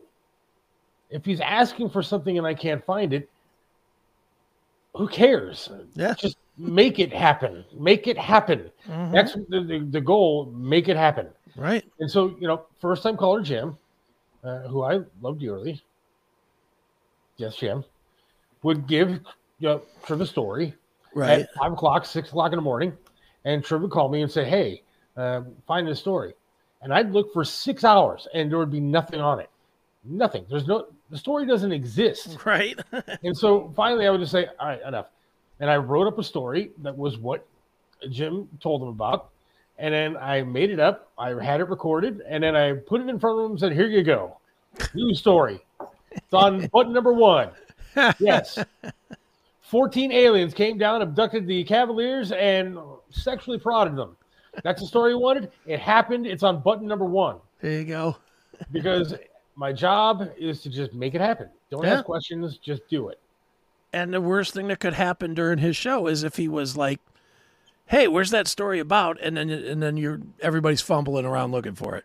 Yeah. Now, sometimes he would screw with Carmen and just say, find the story, and he knew that it didn't exist. And Right. Carmen would, well, huh, what? Do I know? it's Saturday, isn't it? I mean, yeah, he would no idea what to go, what to do. But that's what makes a good host like Bob. Sure. being prepared, knowing what they want, being educated on it and getting Mhm. it done. Um, Wednesday, Yes. for all the people that call me a racist and a horrible person, Okay. uh, we are going to have Khalid Namar on. Khalid All Namar from Americans for Prosperity in Ohio. Um, I'm going to talk about the city of Cleveland. I'm not. I, I was joking when people call me a racist. Jim calls me a Nazi. Right. So I apologize. Uh, but Khalid Namar is actually. I, I met him recently, and he's a very good guy. Okay. And he's gonna. We'll talk a little bit about what the, the failing, I guess, of issue one means, and we'll talk Now, about what is his organization again? Um, Americans for Prosperity, Ohio. And, And he what- is the grassroots they- engagement director. And what do they do? Do you know? Do you know what they that I'm going to have to do? look into, but you can go to AmericansForProsperity.org. AmericansForProsperity.org. I'm sorry. See, Jim corrected me. Not a racist, a Nazi. All right. Thank you, Jim. Uh, so he will be on on Wednesday to talk about the city of Cleveland. Uh, Zach Reed is going to be on in the next couple of weeks. All right. Well. Former city councilman. Now he works with the uh, administration, With what administration? The Cleveland administration? uh, Mayor Bibb administration. Oh. So no comment, no comment, no comment, no comment. Yeah, I don't think we're going to get a lot out of Zach. And he has basically told me that, but I want to catch up with Zach just to see how he's doing. Because some of these guys, I talked to Polensek off the air today and said hi to him, Mike Polensek, city council guy. Polensek and I have always gotten along. Sure. Polensek is an old school Democrat. Okay. And so he is from the generation of Democrats who had a head semi screwed on. He's Mhm. okay. You can talk to him and have a conversation. You may disagree with some of his points, but he still is. Um, you're able to understand him, Right. And you can have a discussion without yelling and screaming and losing your mind and thinking that everything is going to go crazy.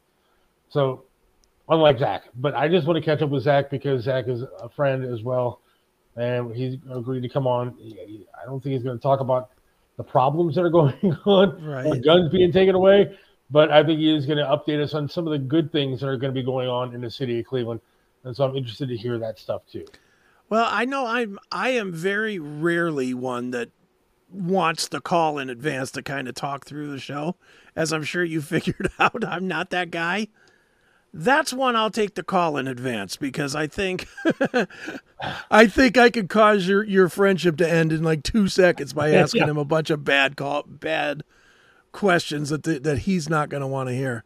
Well, and that's just it. I mean, I want to get into the what's going on, why are you taking our guns, kind of you know questions and stuff like that, and why are there, there's so much violence in the streets of Cleveland.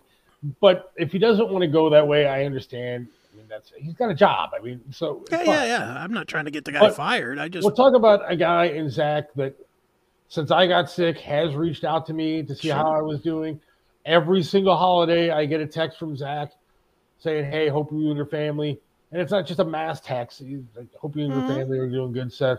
Happy Easter, whatever it is." And so, I respect him as a person, maybe not as a politician.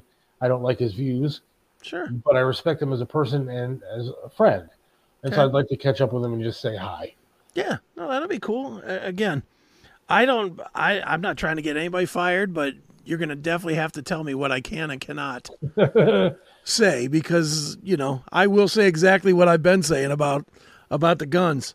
I'll hold up my gun and I'll say, "Are you coming to get it?" Here it is.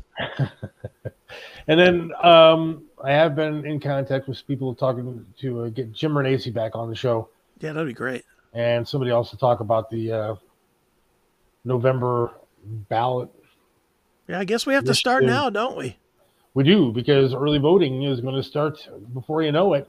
And if the conservatives, the Republicans in the state, and the city, which in the city there doesn't appear to be a whole lot, but in the state, if they don't start getting out and voting early, then we're going to have some headaches. Mhm. You may be able to smoke that weed as they're pulling babies out of nine months and slaughtering them. Yeah. Um, so you know, we do need to do something. Let's get out and vote. You know, you got to get out and do something. I, I, again, I, I do believe, as I said at the beginning of Bob's interview, I think we're at a tipping point. Yeah.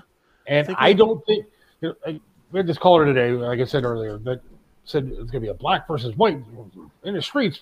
No, it's not. This is a good versus evil, right versus wrong. Mm-hmm. They're attacking our children. They're attacking a normal way of life. Sure. And what is normal? What is normal is men get changed in men's locker rooms, women in women's locker rooms, and kids don't deal with sex until they get older. Mm-hmm. Well, that's, a- normal. Well, it used to be normal. Now that's a foreign comment. Now that's a foreign concept, man. But there's a lot of things, whether it's the green energy stuff that we're not prepared to handle here in this country, and uh, is a farce in my opinion. But now we're banned on YouTube. Um, all this stuff, we're at a tipping point, and something's got to give. Right. So I'm interested to talk to people like Jim Renacci and other people to see what you know what they think is in store. Of course.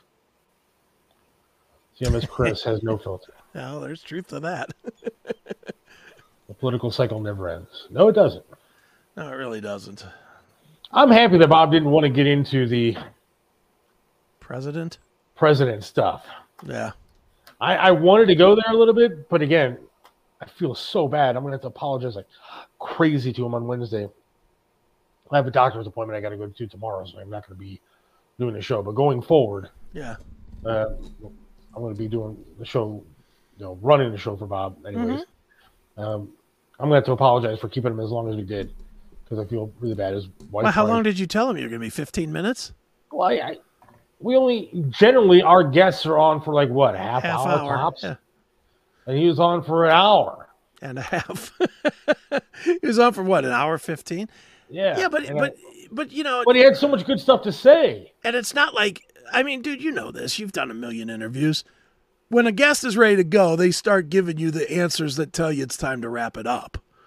He wasn't doing that at all. He was still giving full long answers. That's because he's a good talk show host. Well, it's also because he wasn't he wasn't feeling like he was like overburdened by the interview either. Um, we had a request. Hang on. Oh my god. Staples actually sells staples.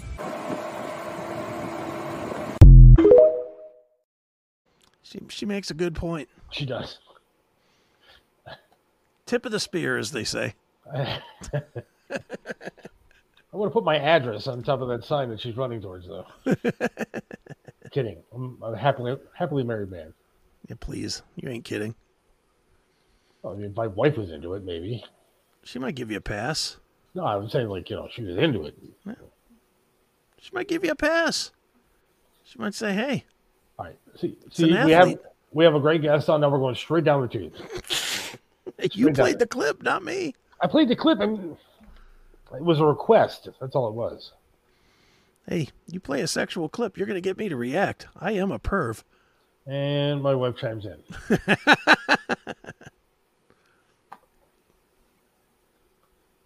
I missed the beginning. Yeah, see, Well, we've seen her at the now. beginning of the show is my internet died, and Yeah, now that's- been fine ever since then. the beginning of the show, you heard Seth going, uh, uh, My dad says that I should call them and say I'm losing money because of it. He's not wrong. What are they going to give me? A dollar and a half for having to reboot my computer? Yeah, but that's not the point. The point is, is it, it it takes away from the professionalism of the show that you're presenting as a business that you're trying to build. I just played a girl running towards a sign that says "Dicks," and you're going to talk about the professionalism of this show? Yes, she's looking for a fishing rod Yeah, that's right. Yeah, or some kind of rod. yeah, a, a rod indeed. Yes. All right, we got one more break here to get in. Okay. Get it done, and then uh, we can finish. I got to listen to Tony's voicemail. See, I want to know if these our restaurant reporter got his videos of the. Seth, Uh, I got these videos. I don't know how to get them to you. So this is gonna be a quick break, though. Quick break, and then we're gonna come back and do whatever. Finish it up. Yes, hang on. There's no place like home, and whether it's furniture, artwork, home accessories, appliances, or that one of a kind collectible, Yellow Brick Road Online Auctions allows you to find everything you need from the comfort of your own home. The owner of Yellow Brick Road Auctions has been conducting online estate auctions for over eight years by providing homeowners with a stress free process to liquidate all items that have accumulated over the years. I'm Melissa Mendici, owner of Yellow Brick Road Auctions. Log on today to find your heart's desire. Hey, it's Seth. I'll lead an effective strategy to mobilize true and international effort to pressure.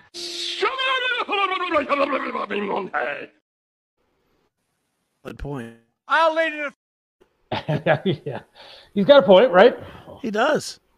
Only he knows it, but he has a point. So, did you hear about the uh, the Chinese now? They're rewriting the Bible. Yeah, you sent me the clip. I did not watch it. What what are they what are they saying now that that Well- instead of slaying The Chinese Marxist, fascist, whatever party is now rewriting the Bible.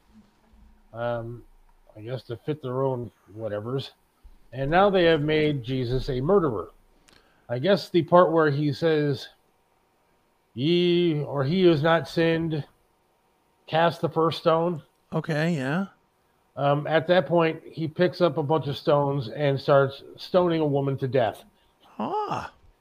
Um, and what prompted this change? I, I don't know. I, because the Chinese don't like us?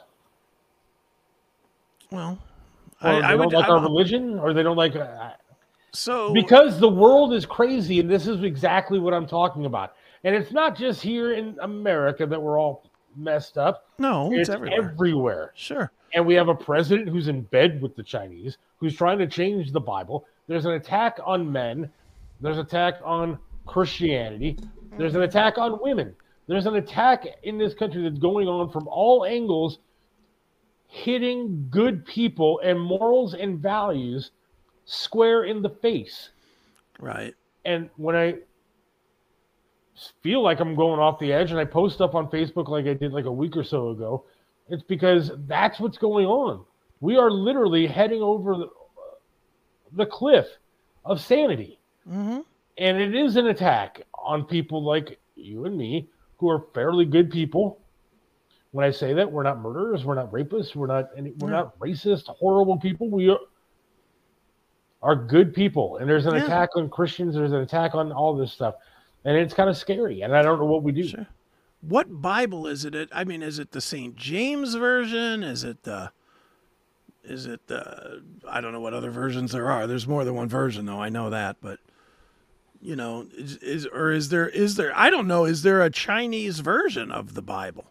I wasn't aware Chinese believed in the Christian Bible. You know. However, the number of Chinese people that believe in the Bible are growing. Yeah. I, I, don't know. I don't I don't know. But the the point is not necessarily that they're even changing. The point is that there's an attack on values across the world. Yeah. And we just got to stand our ground. That's what we do. And Gunner's right. They also made a deal with the Vatican. Yeah, well, the Vatican's always been a bag of shit. Is there any hope for the world? Uh, I don't know. No. You know, one of the interesting things that I do get to do when I'm working up at the station, not only do I do Bob stuff now, Mhm. anyways, in the morning, which is great. Yeah. It's a great shift, and I love the hours, and it's fun. And listen to him. I mean, I'm smarter for it. Sure. but one of the other things I get to do is uh, like Sunday nights, I'm up there and I work and I'm doing other things for the station. And one of the things I I do is I, I listen and run shows for some pastors in the area Mm-hmm. on 1220, not just 1420, but on Okay. 1220. And, you know, I get into some, not on the air, but some pretty deep discussions with these guys about what's going on and about why is this a sign Mm-hmm. of what's coming? Right. And I know we're even talking to Flat Earth guy, who is also a pastor, by the way, that there is something coming. Sure. Whether it's biblical or what, we're headed in a direction that isn't going to to be good. Well, he said what? Two years. Who? He said something. Um, Pastor Mike. Yeah. He said two years. Something. Something. Well, he said in the fall something was going to be oh, happening. it's this fall. Oh boy. Yeah. So we might have two weeks. And there are passages, I guess, in the Bible that point to, you know, some of this stuff coming. Mm-hmm. And you know, it's really like I'm I'm not I don't I used to go to Bible study. Sure. I went in my path of life, I went from one extreme to another. I went from hey, I'm gonna party and I was having a great time doing all the everything I can get my hands on. And then I went to I'm engaged to a girl. We went to Bible study three times a week. I went to church um, a couple times a week, and you know, it was a, one of those churches where the hands are in the air, people are holding the Mhm. hands. There's electric guitars and drums playing, and it's one hell of a, a service. Sure. To going, all right. Well, there's got to be kind of like a happy medium between right, what I was doing and then what I ended up doing. And so I kind of merged the two and still believe. Uh, and of course, I'm a believer in, in Sure. God. And I, I try to educate myself on, on stuff like that. But I'm not what I used to be as far as studying the Bible. But these guys know what they're they're saying, and they are pointing at things that are. It doesn't look good. No. And I'd rather be prepared. I'm just being honest. I'd rather be prepared, and I'm sorry for everything that I've done, and hope that you know it can't hurt me. So apologize and take that side of things. See, I, I'm so the opposite. I'm hoping for the meteor that they somehow didn't see coming. Boom, done. Just gone, gone in an instant. If you don't believe though, and then there is a God, and He says, "Dude, what, what were you thinking? the hell are you doing?" Yeah. I'd rather believe and be saying, "Hey, look, I am I sucked as a person. I'm sorry about it," because I'd like to be prepared for that instance. Yeah, but most most biblical teachings that you'll get will tell you that believing's not enough. Almost all of them say you, you gotta you gotta be actively worshiping and putting your putting your life in God's hands, more or less. You gotta be you gotta be close to the guy that most people would say is crazy in order to in order to make it. And I don't want to I don't want to screw up anything that I have, but I have heard uh, a pastor talk. I won't say where, um, but I heard this pastor talk, and man, he was really really rude to people, really rude, saying stuff like, "You don't know what you're talking about." Unless you Mhm. get saved, unless you're born again, you're going straight to hell. Yeah. If you're gay, you're going straight to hell. And, and I'm sitting there going, who the hell are you? You know, I know a lot of people that are, are gay and and or whatever. I may not agree with their lifestyle, but I know that they're good people. I know that they're very good people. Sure. I know that they are caring, a lot more caring than some of the straight people that I know. And mm-hmm. just because I don't believe in the lifestyle and may go against my beliefs, doesn't mean that I think God is all of a sudden just going to strike them down.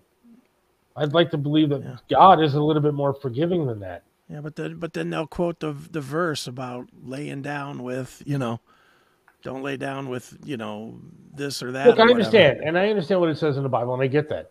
But I guess my point is, I don't think it's some pastor's job to sit there and start putting people down. See, but they'll tell you that. But they'll tell you that that absolutely is their job. But see, I, I disagree with They, that. they will tell you that if they don't, honestly, and, and believe, dude, I am not preaching this from a place of believing this. I'm just saying that this is what a lot of And I know you religious agree. people people think is that you got to be you got to be that side of Shirley Phelps Roper and the Westboro Baptist Church to get to heaven. There's a lot of people that believe you got to be that intense. And you have a theology degree, right? I do. I do have a theology degree. and so I understand that. But I guess my point is ultimately, I think that's God's judgment, and that you know we're all going to face Mhm. something when we die, or we're not. there's Well- people out there obviously that don't believe that there's any God, and we're just all going to, you know, and you're going to be dead and gone, and nothing's going to happen to you. But ultimately, I believe that there is a God, and ultimately, I believe that is Sure. the judgment that I face, and I'm going to have to say, hey, look, I may not have been the best person ever. Mm-hmm. I did a lot of stupid things. Look at my phone. There's plenty to be ashamed about. Look at the Dick's commercial you keep playing. Right. It- God forbid I am. If I know that I'm going, I'm clearing my browser history like right then and there. Mhm. Uh, but I, I hope that when I face God, I'm able to say, hey, look, man, I'm really Yeah. sorry that I wasn't everything that you wanted me to be, but I wasn't. I still care, and I'm still consider myself a good person. my best hope is that if if there is a God and if there is the pearly gates and all that stuff, that what what the God would want is not a blind a blind follower, somebody that just picks a cause and follows it blindly, but questions it and and tries their best to to live within the construct of it. But I mean, nobody can live within the nobody can live rationally, reasonably in in the in the cons- construct of biblical prophecy or Well- any prophecy even like the Quran. I mean we look at the we look at the Muslims that follow the Quran to the letter of the law as kooks right? I mean that's kind of what we've always sort of thought. But to them to the Osama bin Laden followers of the world they think that they're doing exactly what they were taught to do by the Quran I'll take the 18 virgins, that's for sure. well, it's 72 but who's Oh, counting 72. Um, whatever. 18's enough for me. The more the Uh, merrier. when I was talking to that pastor, though, he was saying that he talked to uh, somebody and who was reading a Bible, Mm-hmm. and he asked, "What are you doing? What are you reading in the Bible for?" And the guy said, "Well, I'm just trying to figure everything out." And he looked at the guy and said, "You can't figure it out by just reading the Bible." Yeah. Well, who the hell are you again to sit there and say what this guy's trying to figure out? He's trying to figure. He's trying to find God. Let him do it. And it, to put somebody down for that, I, I, I don't. I, I can't get behind. Yeah, I'm with you. Believe me, I, dude, dude, the biggest thing, the biggest thing that my religion degree, my degree in theology taught me was not to believe in it. Because it's all it's all so I don't know, it's also based in if you really look at it, it's also based in money, especially Catholicism. I mean, there's nothing is that- now, but I don't think it was. uh, In I think it always was. Absolutely, dude. You go back to the um you go back to the Crusades. What were the Crusades? The Crusades were in the name of God. We're in the name of of we have to we have to collect we have to collect believers and money in the name of the Lord. That's what they were doing. That's why they were going from country to country. It's been that way as long as there has been organized religion. There's been somebody killing somebody to make you believe it. It's it's always been that way. Well, I know that I'll be praying. It is what it is. And I didn't mean to turn this into. I, all of a sudden, we got really deep. yeah, I didn't mean to go all of a sudden all Crusades on you, but Went from a great interview with Bob Frantz to getting deep on religion. Whatever. well, see, most people know me as the fuck you guy. They don't think of me as like having any knowledge of this stuff. Well, you know what I have to say to that? What is that? Oh my god. Staples actually sells staples.